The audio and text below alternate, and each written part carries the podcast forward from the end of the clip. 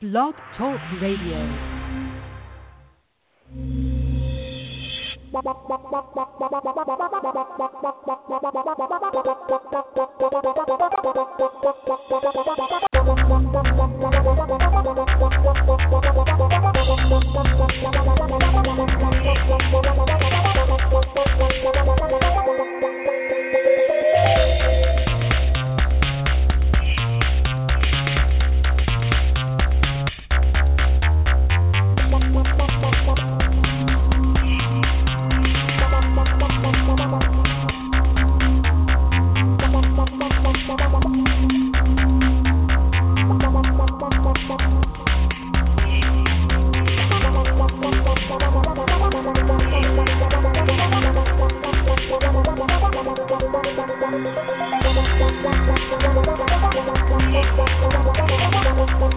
Madden Voice. Three, two, one, now. And it is me, Commissioner T, impromptu, unscheduled, election day show, The Madden Voice. Um, normally we do our shows Tuesday night, and um, I don't know if I announced it last week. Oh no, you know what? I don't think we did a show last week. I don't know, but anyway, no show tonight. Um, I'm really into the politics, and I'm really into the election stuff. We've had different discussions on the show. If you listen to the show, you know I am. So, um, you know, I think everyone should be glued to their televisions, uh, seeing, uh, you know, what tonight brings. And for once, I'm not going to say anything except go vote. I'm not going to go blue. I'm not going to go red today only. Uh, if you've listened to the show, you know where I stand. But today, it's only about if you have an opinion, get out there and vote. November 6th. Uh, polls close at 8 o'clock, generally speaking, Eastern Time. So if you have an opinion, if you don't like the way things are going, if you do like the way things are going, uh, if you want to support or you want a referendum against, whatever it is you think, if you don't go vote, keep your mouth shut. And that's the bottom line. You cannot protest. Um, frankly, you can't even support if you didn't take a little time out of your day to go vote. It's the democratic system. It's funny we call it the system of democracy, and then one of the races is democracy, like you know, democratic. It's not. It's not the Republican system. I don't know. It's kind of weird when you think about it, but it is our system, whatever you want to call it. So get out there and vote. And you know, in that line, um, I can't complain about the Cowboys if I don't come on my show, The Bad Voice, and vent. Um, and by the way, it's a lunchtime show. If you happen to have caught the stream and you want to call in, 347-838-9525. You know, we've turned into more of a podcast streaming show over the recent years, and so I almost never announce that, yes, you can call in live um, and talk to us and ask us questions. I kind of forget because we don't get a lot of calls. Um, the show is free on iTunes. If you're listening to it, you may already know that. Uh, we, I will never charge. This is not about making money. This is about you know, no motivation here except four guys who just love the sport of football. And right now, I'm sitting here just disgusted. Um, I've watched the shows, I've watched the reviews. Uh, you know, I, I was at the National Association of Realtors conference this weekend in Boston. If any of you out there are in the mortgage, real estate mortgage field, uh, you should have went. It was an incredible, incredible uh, weekend. Uh, I worked. You know, it's, it's my line of work. Won't get into details right now. Maybe another time. But Anyway, I drove back from Boston to Connecticut and uh, stopped, got me a nice big lobster.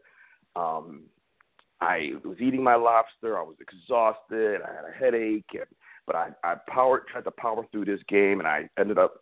I, just I had nothing left after working all weekend. I fell asleep, woke up, saw the score, rewound, saw what I missed, and kind of wish I had just slept through the night and not not woke up. Um, I'm disgusted. I'm disgusted on so many on so many reasons. Um, you know, I'm disgusted that people watched Skip Bayless, who is up and down, in and out. Um, and you know he's the number one Dallas Cowboy fan when things are going well, and then he's ready to give up on him and throw in the towel when things are going bad. And he's got an Instagram of him taking his Dak jersey and and hat and throwing it in the garbage um, hey, I get the frustration, man. I maybe I haven't been a Cowboy fan as long as Skipper. Maybe I have. I don't know. He's a little bit older than me, but I've been a Cowboy fan for a long time. I've ridden the wave, but you know, what, what do you, what do you, you think you're the only one that's frustrated, bro? You know, and you're you're the one with all these Twitter fans and Instagram fans and Facebook Live following and on you know national TV and and you know that is the message that you're sending. when the Cowboys are three and five, two games out of first place in the division, two games behind a team that just got mollywopped by Atlanta, one game behind the Super Bowl champion. So you know, on paper, two games out when you have to play the Redskins one more time on Thanksgiving, so you can get one of those back, um, you know, right away if you just win that game, and then you play Philly twice. Got Philly next Monday or Sunday night. So let, let's just let's before I go in, let's just be clear. It ain't over. You know, it ain't over. On paper, it is not over. Three and five in the NFC East is far from over. I don't want to hear about there's a 9% chance you make it in the playoffs. It, that's irrelevant. Because when we go out to play these games, history is not on the field with us. So all that statistical mumbo jumbo is irrelevant. You know, when you start off a season 0 and 2, there's a what? I don't know what the percentages are. I mean, I think that's 9% too, right? Chance that you make the playoffs. Well, you remember the 93 Dallas Cowboys? Emmitt Smith held out for two games and they were 0 2, and then he came back, got his contract, came back, and they went and won the Super Bowl. You know, so you know, I mean, I mean, all of this historical mumbo jumbo, it's garbage. It's garbage. It means nothing. If you've participated in anything in life and you're in the middle of it, you don't think, um, you know, well, historically speaking, I don't really have a lot of chances to do this. When you go buy Powerball, tell me you're not dreaming. Tell, tell me you're not dreaming. Tell me you're not out there thinking about, well, somebody's got to win. Because that's what we tell ourselves, right? The odds are one in like 300 million, but eventually someone is going to win, right? So why not play? Realistically, you do have just as good a chance as anybody else who buys a ticket.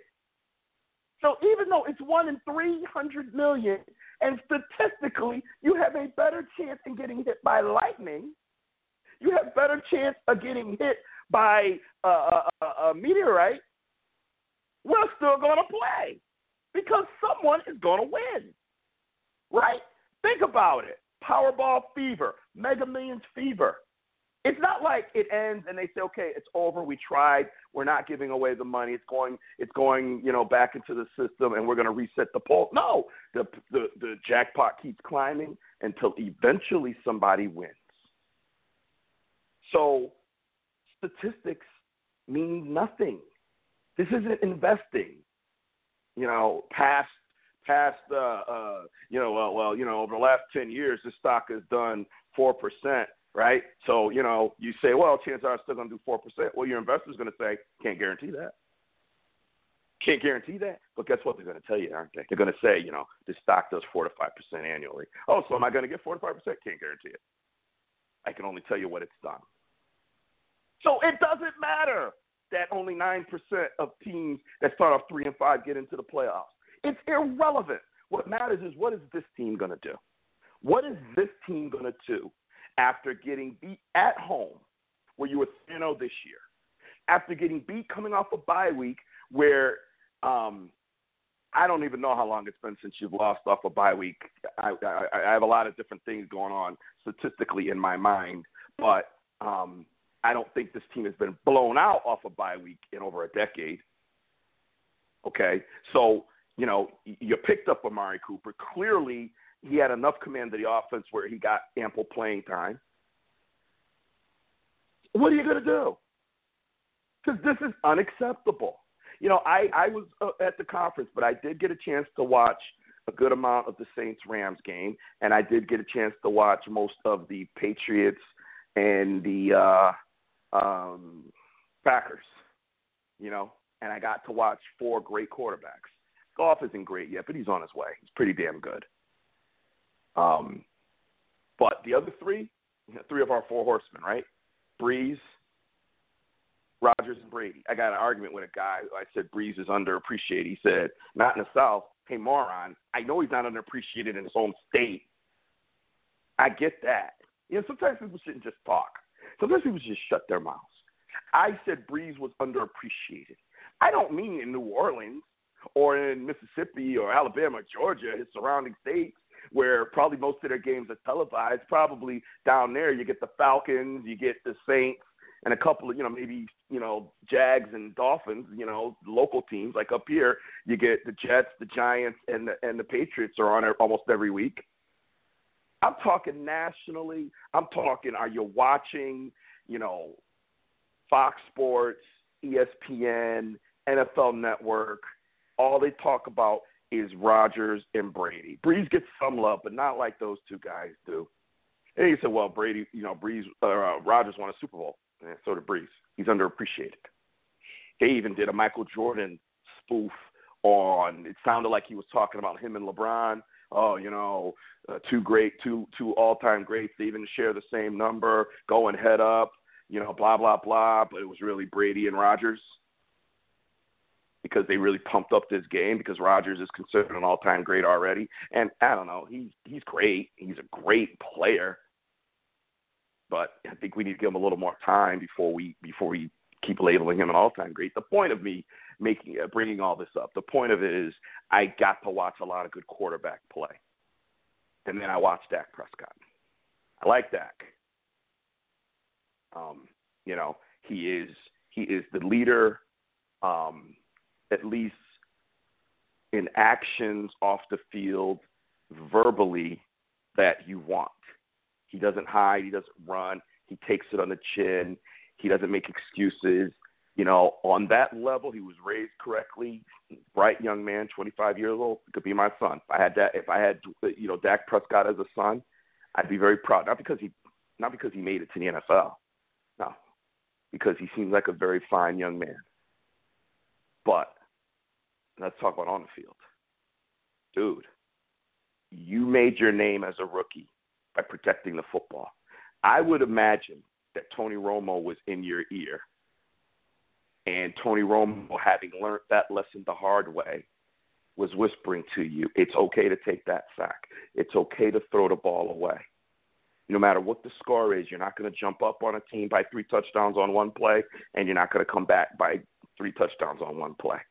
This is a process. This is a game of yards, game of inches, game of feet. You know, you, you have to take care of that football every play. Dak had 22 touchdowns, I believe, four interceptions. I don't believe any fumbles first year. Now in the last in the last year and a half, he's got 10 games with double-digit turnovers, and he's in the same category with DeShone Kizer, who's sitting on somebody's bench. Uh, Jameis Winston, and there's one other quarterback who's not very good, and Dak Prescott. What happened? You know, it, it, I think the Tony Romo influence was a lot greater than we all knew. And I hate to be the guy that said, I told you so. And I don't want to be the Monday morning quarterback, but, you know, I was the last holdout here. Everyone in the world was kicking Tony Romo to the booth, to CBS. Everybody except Commissioner T said, Romo is the man to take this team. And I still say, if you know, Seattle screwed Romo up at the beginning of his career, and Seattle ended his career, because if Tony Romo had hurt his back, no, we don't know what would have happened. But if he stayed injury free, he had already had the plate put in his collarbone, so the likelihood of another collarbone bone break was was slim. We don't know about the back. It happened. Could it have happened? Sure. But let's let's project what would have what could have happened. That team was built for Tony Romo. You know, and I think that team do they win the Super Bowl? I don't know, but I think that team makes the Super Bowl. I think Tony Romo beats um the names are all uh, uh Aaron Rodgers and goes to play. And I, I have to go back and look and see who went to the Super Bowl for the NFC uh, two years ago, 2016. But I think Dallas goes to the Super Bowl. Could possibly have won. I think that was Tony's best chance. He had another good chance when he had T.O. 2007. He was a little younger. He wasn't where he is today as far as understanding how to protect the football, how to run out of bounds, how to slide. You know, if you remember that play that pretty much cost him his career in the preseason, he was sliding He just got hit from behind, but he was sliding. He learned to protect the ball, maybe give up a play, maybe maybe take the sack, maybe you know, hey, you know what, we're gonna we're gonna go three and out, but you know what, we're gonna punt and try to play for field position. He learned not to do too much, not to try too much. And I think he was whispering in Dak's ear. And I think he was coaching on the sideline because Tony's an ultra competitor. And Tony's sitting up there saying, you know, I don't know what the future's going to bring. Da- you know, right now it's Dak's team. Right now Dak's playing. When I get cleared, I don't know if I'm coming back. If I'm not, you know, he made his little meritocracy speech. But every quarterback, every player in the NFL is one play away from being done. So Tony, you know, he's going to help because he wants the team to keep winning. And if he comes back in and plays, he wants, you know, be able to have something to play for. And Tony's gone now. Now, last year, you know, Zeke suspended six games. Tyron Smith was out a few games. Sean Lee was hurt, um, you know, out six games. I'll get to Sean Lee in a minute. And they still managed to do nine and seven. And a couple of ball bouncing a different way. Who knows? Maybe to make the playoffs. But you're left feeling encouraged with a nine and seven winning record. And I told everyone, well, the last game didn't count. You know what? Looking back on it, no one's thinking about the fact that that last game was a mail-in in for the Eagles and, and the Dallas Cowboys slipped by and got nine and seven. All we know is they finished nine and seven. There's a reason they call me the omniscient one because more times than not, I know what the hell I'm talking about. Okay, I know what I'm talking about. And you know, he has two winning seasons. We come into this season, Jason Witten retires. They cut Dez Bryant. You know why? Because Dak says, I don't know this for a fact. My opinion. I don't need Dez. Dez is more trouble than he's worth. If you want this to truly be my team, let Dez go. I'll win you some games. We'll make this happen. Dez didn't. Dez wasn't much of a factor for us last year. Wasn't much of a factor for us. Dez, if you look at it, hasn't been Dez since 2014. 2015 was nothing but injuries. 2016 and 2017 were mediocre seasons for Dez Bryant. He's got a great connection with uh, Terrance Williams. He's thinking Jason Witten's still going to play. Cole Beasley. He's like, you know what? They even went and brought Brice Butler back in, see if that would help. Didn't really play him, but made that effort. Drafted some guys, went out and got Allen Hurns. How'd that work out for you? Three and four in the first seven weeks. Passing game abysmal. Other than Cole Beasley doing a little something, something, something. Michael Gallup showing flashes that he's going to be a player in this league.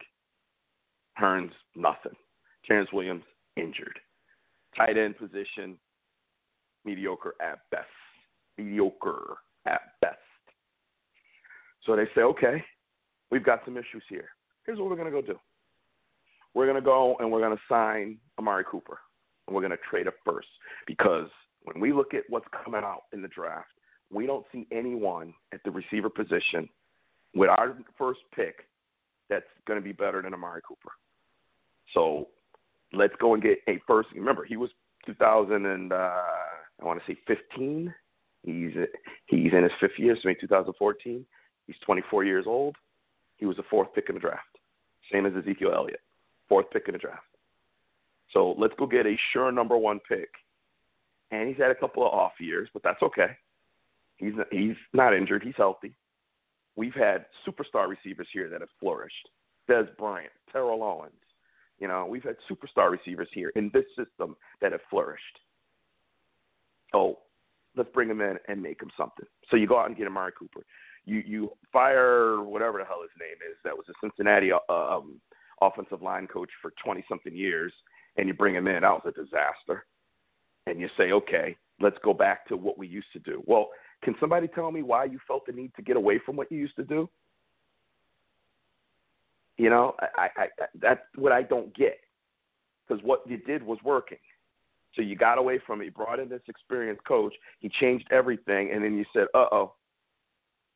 So now he's gone, and Marc Colombo, who should be the offensive line coach, is the offensive line coach with Hudson Houck, the the legend. Kind of, you know, his consultant, his his guidance. Since you know this is this is Colombo's first uh, you know, big position. And you go out and you stink it up. Now, one could say, hang tight. Mari Cooper's learning the offense. Now that he's got a game under his belt, he's going to be better. Uh, Colombo, you know, he, you know, it's his. You know, you can't erase what was done in three months in just one week because there was a bye week. So there is a positive light here. But I'm going to tell you something. Next Sunday night, you're going to Philly. And Philly hasn't gotten it together yet. And this could be their game for them to put it all together and embarrass you. So what are you going to do, Dallas? Jerry comes out and gives Dak a vote of confidence. I don't know why you do that. I don't know what Dak has done this year to deserve a vote of confidence. Sorry. Kind of mum on Garrett. Sounds like, you know, Garrett's safe, at least for this year. Um, I, I'm not good with that either. You know, and can, can I just say, Jason Garrett, you sound like a damn robot. You know, I defend you. They call you the clapper, blah, blah, blah. I don't even listen to your news conferences anymore because they're all the same. I can do a Jason Garrett news conference. How we doing, guys? Yeah, you know, uh, we did some good things out there, uh, you know, in all phases of the game, but uh, clearly it wasn't enough. You know, I like the fight in our guys. I like the fact that we didn't give up, but um, you know, we've got to go back, look at this film, clean things up a bit, and uh, get ready for Philadelphia. That's his news conference. That's Jason Garrett. I'm going to play something for you guys. Okay, I've played it before on the show and uh, let me see if I can find it quickly. But I'm gonna play it for you because this is this is what I want to hear. I just told the guys I appreciate the spirit and energy in which they fought. Um, please don't talk to me about moral victories and things of that nature. Uh, that'd be disrespectful to those guys in the room. Uh, we we didn't get the job done. We came up short. Uh, we accept responsibility for that. Um, you know, we will not go gently. Uh, we're going to unleash hell here in December because we have to. We won't go in into shell. We're going to go in attack mode because uh, that's what's required. But uh, came up short tonight. Uh, tough environment versus a good football team. I like to compliment those guys. Um, okay, that's enough. Did, did, did you did you feel? That's Mike Tomlin, Pittsburgh Steelers. It's a couple years old.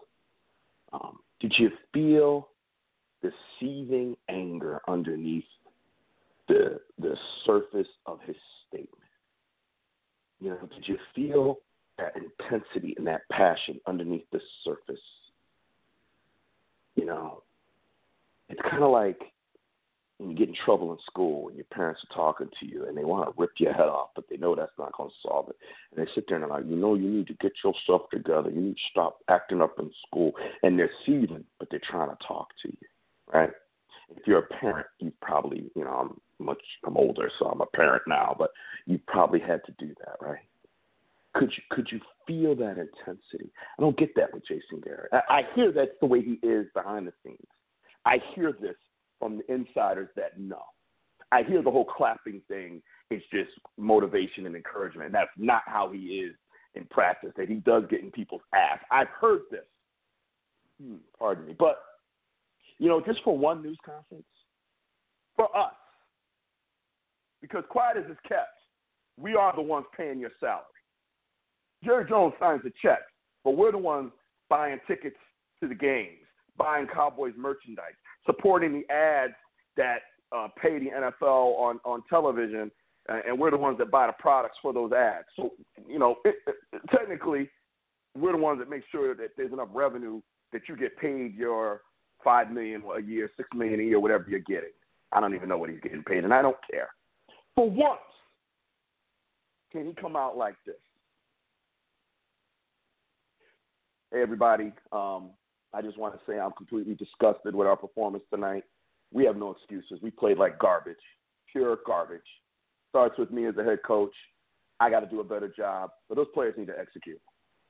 The decisions that I saw today this is not indicative of Dallas Cowboy football. And we need to get this together quickly or heads will roll.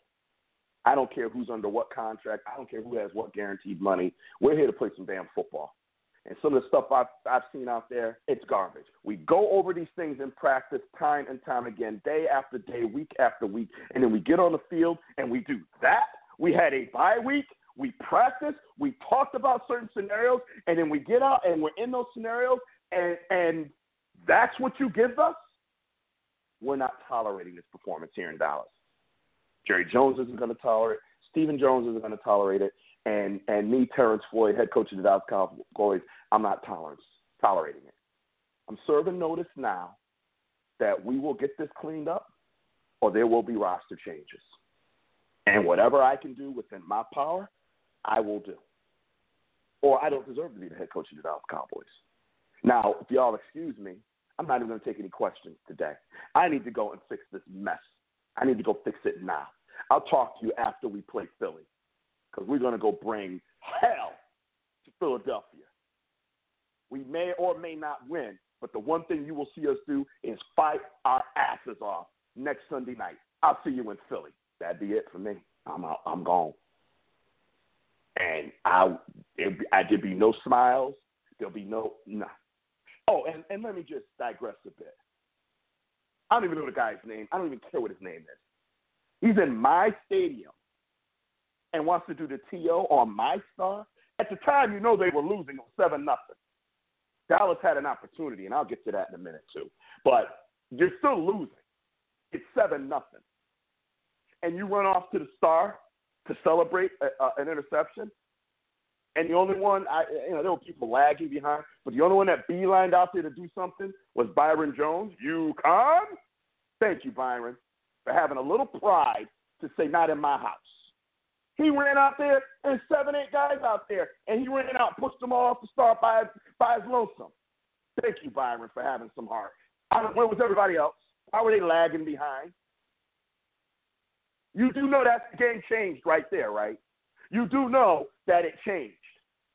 Save a last second touchdown at the end of the second quarter that made it respectable, made him go into the half 14 14, but then the second half it was over 20, 28 14. But really? That's the pride you have? Do you remember when T.O. did it? He did it the first time, caught everybody off guard. Did it the second time, George Seaman knocked his head off. And then Emmitt Smith, after he scored, ran out there and put the ball on the star to say, This is my house. Are you kidding me? Are you kidding me? If I'm the coach at halftime, I'm cussing them out. Actually, I don't even care about a penalty at that point. Get a penalty. I demand, I, I insist you go get penalized. You protect that star. Can you imagine if Michael Irvin was on that field and that happened? Can you imagine if Darren Woodson, Charles Haley, prime time Deion Sanders? Hell, T.O. as a cowboy wouldn't stand for that. Can you imagine some of these? Let's go back. Let's go back. Too Tall Jones, Harvey Martin, Randy White, Demarcus Ware. Do I need to go? No, none of these legends would have stood for that. So are you telling me there's no legends, up and coming legends on this team? I, I, you don't you don't accept that in your house. And as soon as he started running towards that star, someone should have known what he was doing and should have met him there and hit and hit him with everything you had and if you get fined, if you get penalized, and you know what? If I'm Jerry Jones, I'll pay your suspension. I'll pay your fine. I mean, he wouldn't get suspended, but probably, you might get you might get a fine. I'll pay your fine, and I'll match it and donate it to some charitable organization. And I'm coming on TV and I'm saying, and I'm serving notice to every other all the 31 teams. If you come to my house and you do that, it's going to happen again. Don't disrespect. We don't go to your house and disrespect you. We don't go to your house and disrespect your emblem or whatever it is that represents your team. Don't come to Dallas and disrespect the star. Because if you do, I'm letting I'm serving notice right now that we will knock your head off. And if Roger Goodell wants to find me for this, you know what it is, Roger? Whatever, I'm a billionaire. Whatever you want to find me, just go ahead and double it. Or maybe you'll come, maybe you'll support me and tell them, don't do it, because that's not in the that's not in the in the bounds of the game. And I don't care what Shannon Sharpe said. Well, if you don't want them to do it, keep them out of the end zone. Okay, Shannon. Yeah, hater. This isn't about normal celebration. If it's a normal celebration, fine. You can do your whatever. You're posing, and you know I didn't even care about the. I actually thought the cell phone thing that Michael Thomas did was was funny because of Joe Horn. You know, you wanna. Hey, all of that is in bounds. Heck, if you want to grab popcorn like T.O. did in Dallas and do that, all of that is fine. But when but but you're disrespecting our emblem, man. Our, that's our heart, the star. No, that ain't happening. Not a mile. I don't care what the score is. I don't care if the score's forty nine nothing and we getting mollywopped. I will take the whooping. I will I will stand in front of the cameras and say what I need to say because we got whooped. No excuses. They were the better team. We stink. They don't. But you still ain't coming into my house to disrespecting my star. It's not happening. Let's talk about Dak a minute again. You know, that first turnover, that pass, was indicative of the problem that he's had over the last, definitely this year, if not the last year and a half. Um, I don't know why. I, you know, I've never played quarterback, but at that level, you know, he should. He, I mean, it was just if you watch the play, pressure was coming in, and maybe he couldn't see that Amari Cooper was double covered, but he certainly can see that there's someone in front of him. So why not just why risk it? Throw it away. Your vision is obscured. You're under pressure. You can't make a proper read. Throw it away. The one where they stripped him. That every from all accounts, you're six foot two, two hundred and forty pounds. You, you know, do you need to hit the weight room? Because this ain't the first time I've seen the ball ripped away from you. What's going on? You know, we saw we saw it against the Redskins. You know, we've seen this a few times this year. What's going on that you're not protecting that ball? Heck, you know, if if someone has their hands on you, just go down then. You're not To that's gonna, you know, clearly not strong enough like not To. I see T.O. as well uh, about Dez Bryant, who when he when someone would tackle him, he would fight through and break a lot of tackles. One of the things that Dez was really good at, running after the catch, and you know, it took a, it took a village to take him down. He was very good at that. So was T.O., but I, I was really speaking more of Dez. Well, that's not you, at least to this point. You got to protect that ball because those two plays lost the game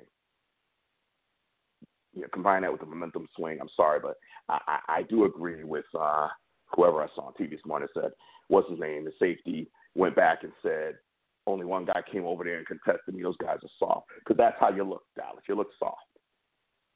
I don't have a problem with Ezekiel Elliott.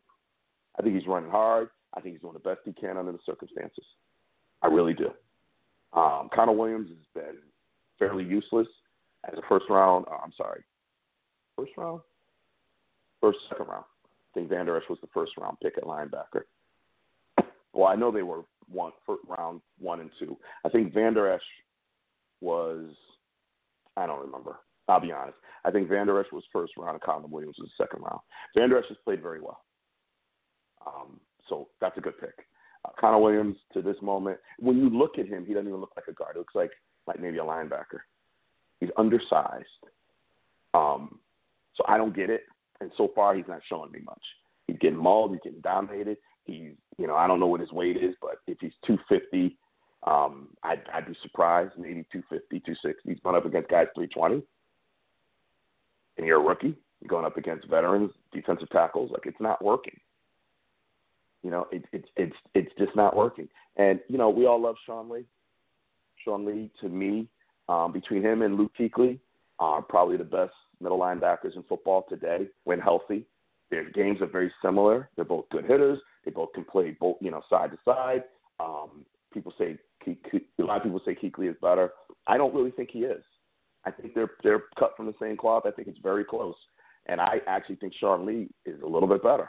The problem is Sean Lee gets hurt a lot. Kuechly doesn't. Kuechly's been injured, but not like Sean Lee. We saw Sean Lee pull up again, and it's the hamstring. And listen, it, it's over. Okay, you know we have eight games to go.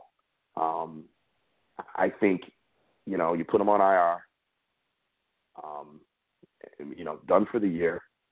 I think his career should be over. I think you open the door for him to become linebackers coach next year. Um, you know, I, I ran track in high school. I had hamstring injuries. Um, you know, 30 years later, my hamstring, I, I overexert myself, I can still feel a twinge. 30 years later. I'm not a world class world class athlete, but hamstring. Once you get a hamstring injury, it's always susceptible to being re-injured. That's just the way hamstrings are. And all the money, all the technology, and all the equipment, and all the doctors and physical therapists and trainers that the Cowboys have access to, the best in the world, and he's hurt again this year. He was hurt last year, and I think the year before he might have played 15 games. Hasn't played 16 games, and I can't even tell you how long. It's over. I think. I think we need to come to terms that it's over. And uh, Vander Esch has played well enough where, you know, it's his job now. You got Jaylon Smith, you got uh, Damien Wilson. Um, maybe you go out get another linebacker out there, waiver wire, or um, you know, someone out there that you know, free agent or practice squad. Um, but I think it's time that I mean, Jaylon Smith has been playing out of his mind, thank God, and Vander Esch has played well. It was a good pick. That was a good decision. But Sean Lee, it's over. You know, I, I hate to say that. I I, I do because it's another. It's a, you know, it's just. um, yeah, you know, you watch Jerry Maguire and the guy says it's not show friends, it's show business. Like sometimes you just, you know, when Emmitt Smith was released from Dallas, it is what it is. You know, Troy Aikman, it is what it is. You know, Terrell Owens, Dez Bryant. You know, sometimes it is what it is. And you know, Tony Romo, probably the best example there is out there. You know, what was Tony going to do? And they made a decision to go on to move with Dak, which clearly was not the right decision. It just wasn't. But with the information they had, that's the decision they made. So therefore, um, Tony says, you know what? He had an opportunity to go to CBS. He plays Phil Simms. Probably felt good because Simms was a giant, and it's working out great for him. You know, go home to his wife every night. I mean, not every night, but you know, go home to his family. Doesn't have to get hit anymore. Not all the people that said Tony was all done. Now they want him back. No, it's over. It's over. Tony's all done. He's playing golf. He's doing his thing. It's over. You, you ran him out of town. It's over. Sean Lee, it's over. Um, we need we need Vander Esch to continue to develop. We we could use you on the sidelines, but it's over. I hear Troy Aikman is calling for a complete overhaul. Maybe he's right. I don't know. I know this. Um, Jason Garrett, in my mind, is already gone. He's already fired. Now, if he can turn this around and go seven and one, six and two down the stretch, and the team ends up nine and seven, ten and six, and wins the division, or somehow or other gets into the playoffs, um, you know, maybe maybe he extends his his future. Uh, he can't just get into the playoffs though. Um, you know, he's he's they've got to make some noise in the playoffs. So if he can get some momentum going as the coach, turn things around, and it starts Sunday night. It starts Sunday night in Philly, which, you know what, it's kind of the best. Last night was the best of all situations for Dallas to make a statement, and they failed miserably. You had a bye week. You, signed a number one receiver. You're as healthy as you've been all year. Um, I did not see Randy Gregory or David Irving, so I don't know what their story is. Maybe they did play. Maybe they just maybe the team didn't play. the team played so crappy they were there, and I just didn't even they didn't make an impact. Um, but for the most part, you're as healthy as you've been coming off the bye week, and last night was a chance to go to four and four, tie with Philly, and one game behind Redskins, and really say we're here to play for this division. And you failed miserably. Well, you got another chance because next Sunday is it. Last night was not it, ladies and gentlemen. Last night was a chance to make a statement, and the statement was made against you. You know, the team talks about fight and finish and all of this. Well, now you have everything against you. You're going to hostile territory, Sunday night football. Who knows what the weather's going to be like in Philly next Sunday night? Although, you know, I live in Connecticut, it's not all that far, um, and the weather hasn't been too bad. But by then, it could be pretty cold. I don't think we'll have snow just yet, but it could be cold. We'll see. Dallas plays indoors in Texas, so you know. But um, so it's national TV again. Your division rival, Super Bowl champions. Y'all hate each other in Philly. You know, this is it. This is your season. At this point, I'm not ready to throw in the towel, but I'm getting close. You lose this game, I don't want you heard, you, heard Mike Tomlin. I don't want more victories. I don't want it to be 31-28 and you lost by an overtime field goal, but you played well and you battled back and forth and it came down to whoever had the ball last. Nah, I don't want that game. I've lived enough of those. I lived eight and eight, eight and eight, eight and eight, and I, I've lived all that. We've had two two overtime games this year already. No, Now, this is your chance to make a statement. This is your chance to say, you know what? If if, if I don't believe in Jason Garrett at all, but he's the one who said, um, I saw a lot of good things. If you truly are putting it together, and this game exposes what needs to be done, then this is your chance. This is it. I never won, right? You don't get too high after a victory, you don't get too low after a loss. I'm never won to anoint a team over the top or to say that the team is finished. Okay, I, I'm especially my own team. But at three and six, I would say, and and you know, losing the way you're losing and not showing enough fight, I would say if you lose next Sunday night, it's over. So that's what are you're going to do. Can you go in and muster up enough moxie to win? Now, I'm going to give you the keys to victory. I'll give you the keys to victory right here. Um, first and foremost, someone needs to sit Dak Prescott down and remind him, uh, show him some video of 2016 Dak Prescott that protected the ball. Because first and foremost, quarterback's job is to protect the football. You got to know when to hold them, know when to fold them, know when to walk away, and know when to run. Right? Gambler. Kenny, what was his last name? The gambler. Not Kenny Loggins. Kenny. Oh my God. Hold on, I'm gonna ask Alexa. Alexa, who sang the song "The Gambler"? Gambler is my son's son. Alexa, who sang the country song "The Gambler"? Forever Country on Wikipedia. The song, which was recorded to honor the 50th Annual Country Music Association Award, is a medley of John Denver's "Take Me Home," "Country Roads," Willie Nelson's "On the Road Again," and Dolly Parton's "I Will Always Love You." Did that answer your question? No. Thanks for your feedback. Well, so much for Alexa helping me out, so I guess I'll Google it. Kenny Rogers. There we go. Kenny Rogers. So Kenny Rogers, you got to know when to hold him, know when to fold him, know when to walk away, know when to run. Um, Dak, you got to know when to take the hit, go down, protect the football, not throw the bad pass, not let the ball get stripped. I know he's not doing it on purpose, but when someone gets their hands on you, put two hands over that ball, or just go down. Someone needs to have a talk, show him some film, and remind him to protect the football, first and foremost. Second of all, someone needs to talk to Connor Williams, our left guard. I don't know if it's Colombo that needs to work with him, Hudson Houck that needs to work with him, um, you know, uh, uh, um, uh, Zack Martin, the right guard, work with him. I don't know who it is, but he needs help. Someone needs to get him straight because he's getting beat consistently. Or if you can't give him help, then accept the fact that he's the best you got and you got to make it work and run plays away from him. You know, run screens away from him. Run, you know, uh, uh, uh, you know, power right instead of power left. You know, figure out how to, you know,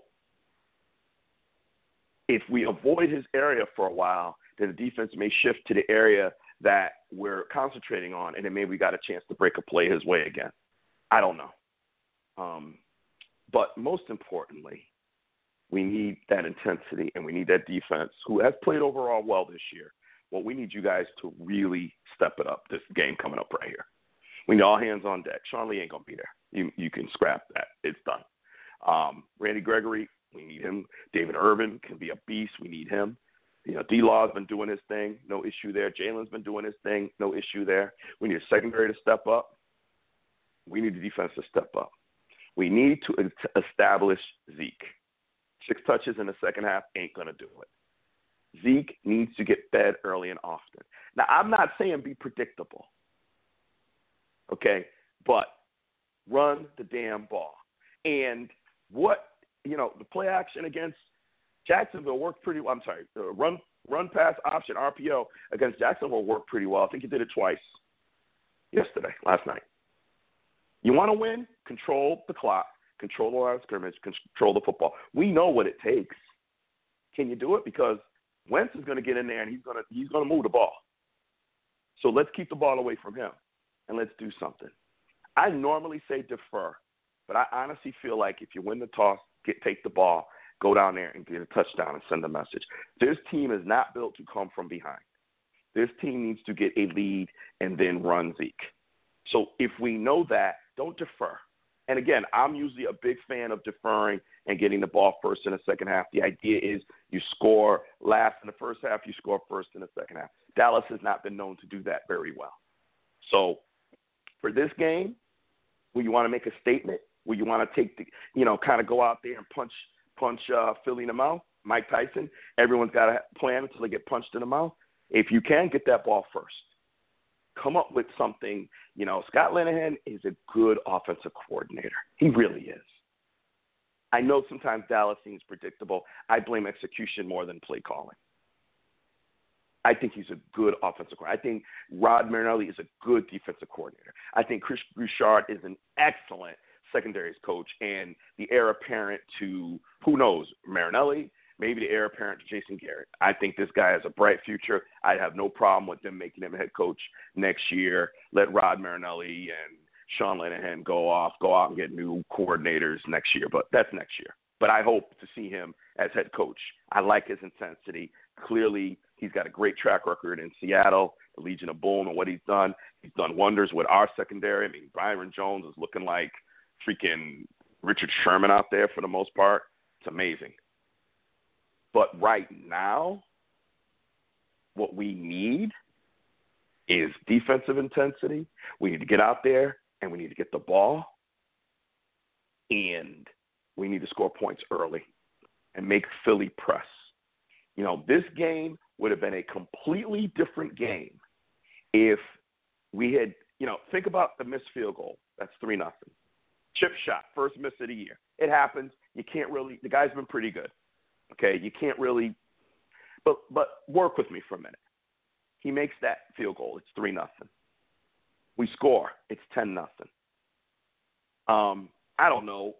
Uh, Dak doesn't turn the ball over, and either we get a field goal or a touchdown. Let's just be conservative and say we get another field goal. It's thirteen nothing. Dallas. Thirteen nothing. Do you think the game's a little bit different? Do you think Mariota, who's been known to make mistakes and rush, and do you think he starts to panic a little bit? Do you think you send a message and you're at home and the crowd is the crowd has been much better over recent games than they were a couple years ago?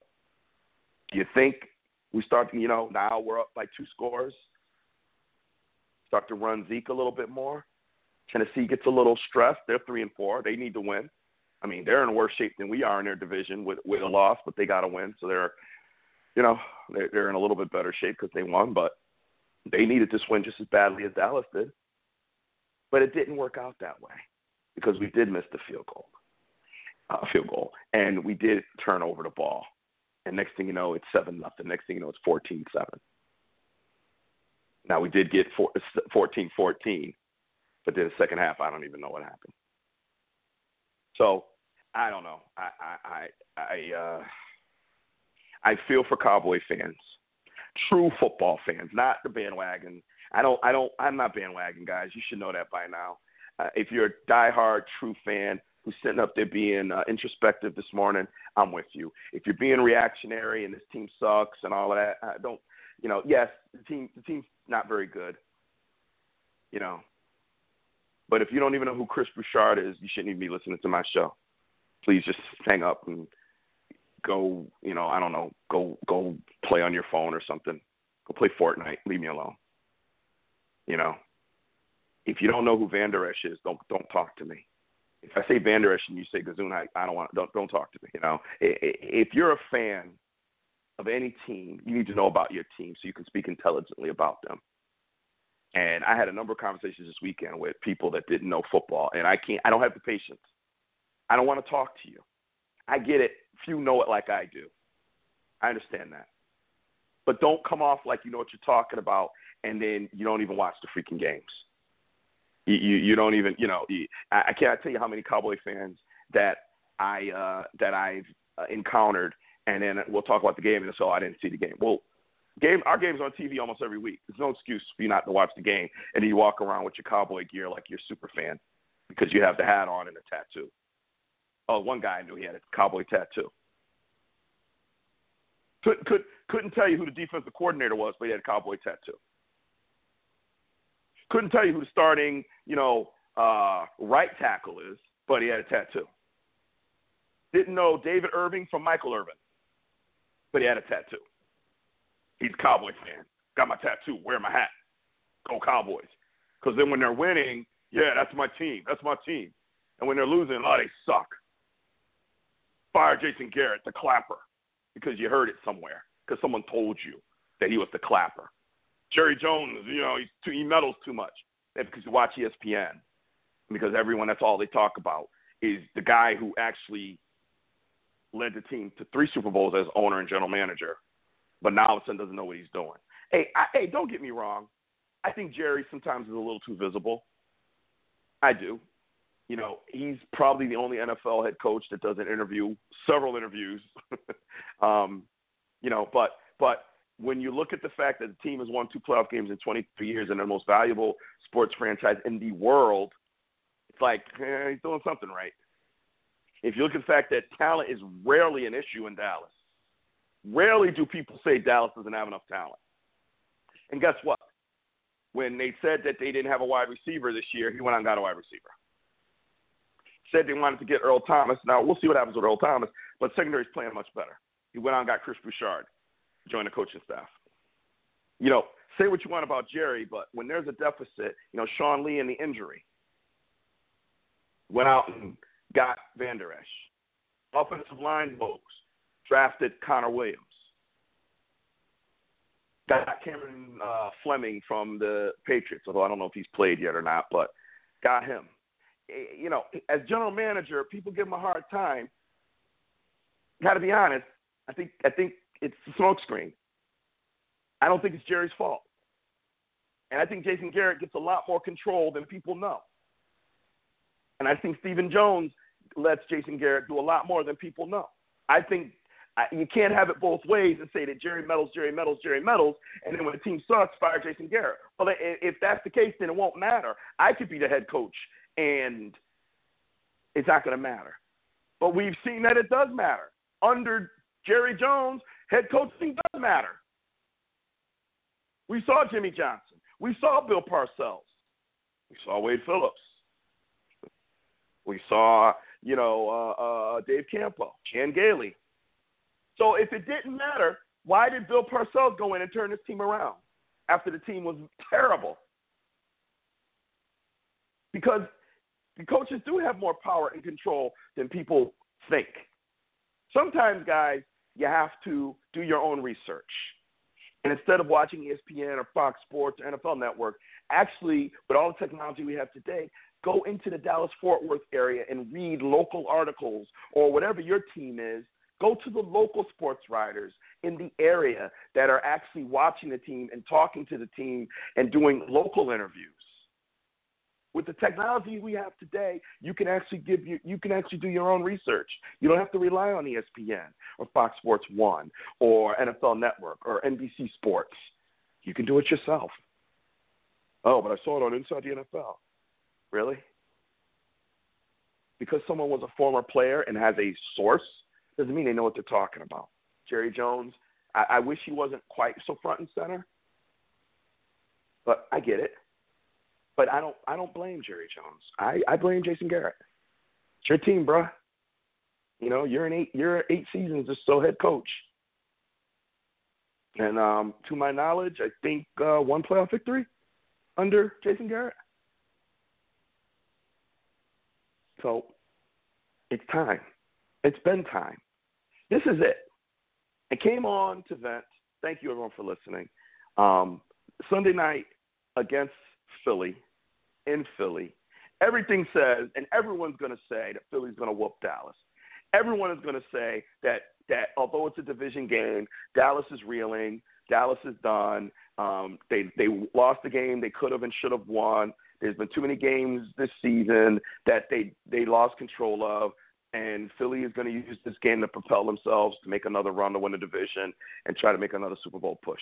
And maybe that is what happens. I have no prediction right now. All I can say is it's a huge game for both teams. And if Dallas wants to stay in the race, they have to win. This is as much of a must-win game at this point of the season as there is in the NFL. There is no more must-win games than this on the schedule. There may be some that are just as much, but this right here at three and five, eight games to go and you go to three and six with seven to go. So the most you can count on is ten wins. If you sweep, which you're not going to do, you still got the Saints to play, and you got to play Philly again, although that's home, so that's a little bit better. I don't even know. I don't have the schedule in front of me, so I won't even bother. I'm just going to focus in on Sunday night. This is a must-win game, and someone down there has to get mad. Now, maybe they are, and we just don't see it. Fine. It would be nice if we saw it, though. It would be nice if someone down there did an interview. Don't and don't give me the Cam Newton or Jalen Ramsey, you know, where you're obviously pissed off and don't want to say anything interview. I'm saying I want to see somebody get pissed. Yeah, I'm gonna say it. Piss the fuck off. That's what I want to see. I want to see that someone down there has a pulse. And if Jason Garrett isn't going to do it, then I don't know. But somebody down there, for us, for us fans that live this with you, we wait all year for this season. The shortest sports season of any major sport, the least amount of games, and then this is what you give us. Well, at least let us know that you're just as pissed off as we are. And just do one soundbite that lets us know. Do you have to do that? No. But it would be nice. I'm going to assume that you are, and I want to see you show us this Sunday night. Nationally televised game again against the Super Bowl champs in their house. Dallas, it's time. This is it. This, this to me, this game here is probably the most important game. I, I, I can't even tell you. Definitely in the Dak era, it's the most important game in his in his career. Period. Not the playoff game against uh, uh, oh, you know what? Garrett does have two two playoff victories, I believe. Believe Romo got him one, and I think Garrett. Oh no, you know what? Wade was the head coach, so no. Garrett only has that. I think Garrett only has one playoff victory against Detroit. Beat Detroit and then went to Green Bay and lost. So I'm pretty sure Garrett as head coach only has one. Anyway, in the Dak Prescott Ezekiel Elliott era, this is the most important game period. As Hulk Hogan would say, what you gonna do? And I don't want a moral victory. I don't want you to leave it all on the field and you know and hear the post game we're proud of our effort. We did everything we could. We just lost to the better team. I'm tired of hearing that. I want you to go out for for 60 football minutes and be the better team. You've got the tools, you've got the resources. You know this team, they know you. They're not playing the level that they were playing last year before Wentz went down. So it is a winnable game. So for crying out loud, I need somebody in Dallas to unleash holy hell and get out there and show us something Sunday night. Hey guys, I'm out of here. Go vote. Democracy rules. Take care. We'll talk soon. Good night, everybody.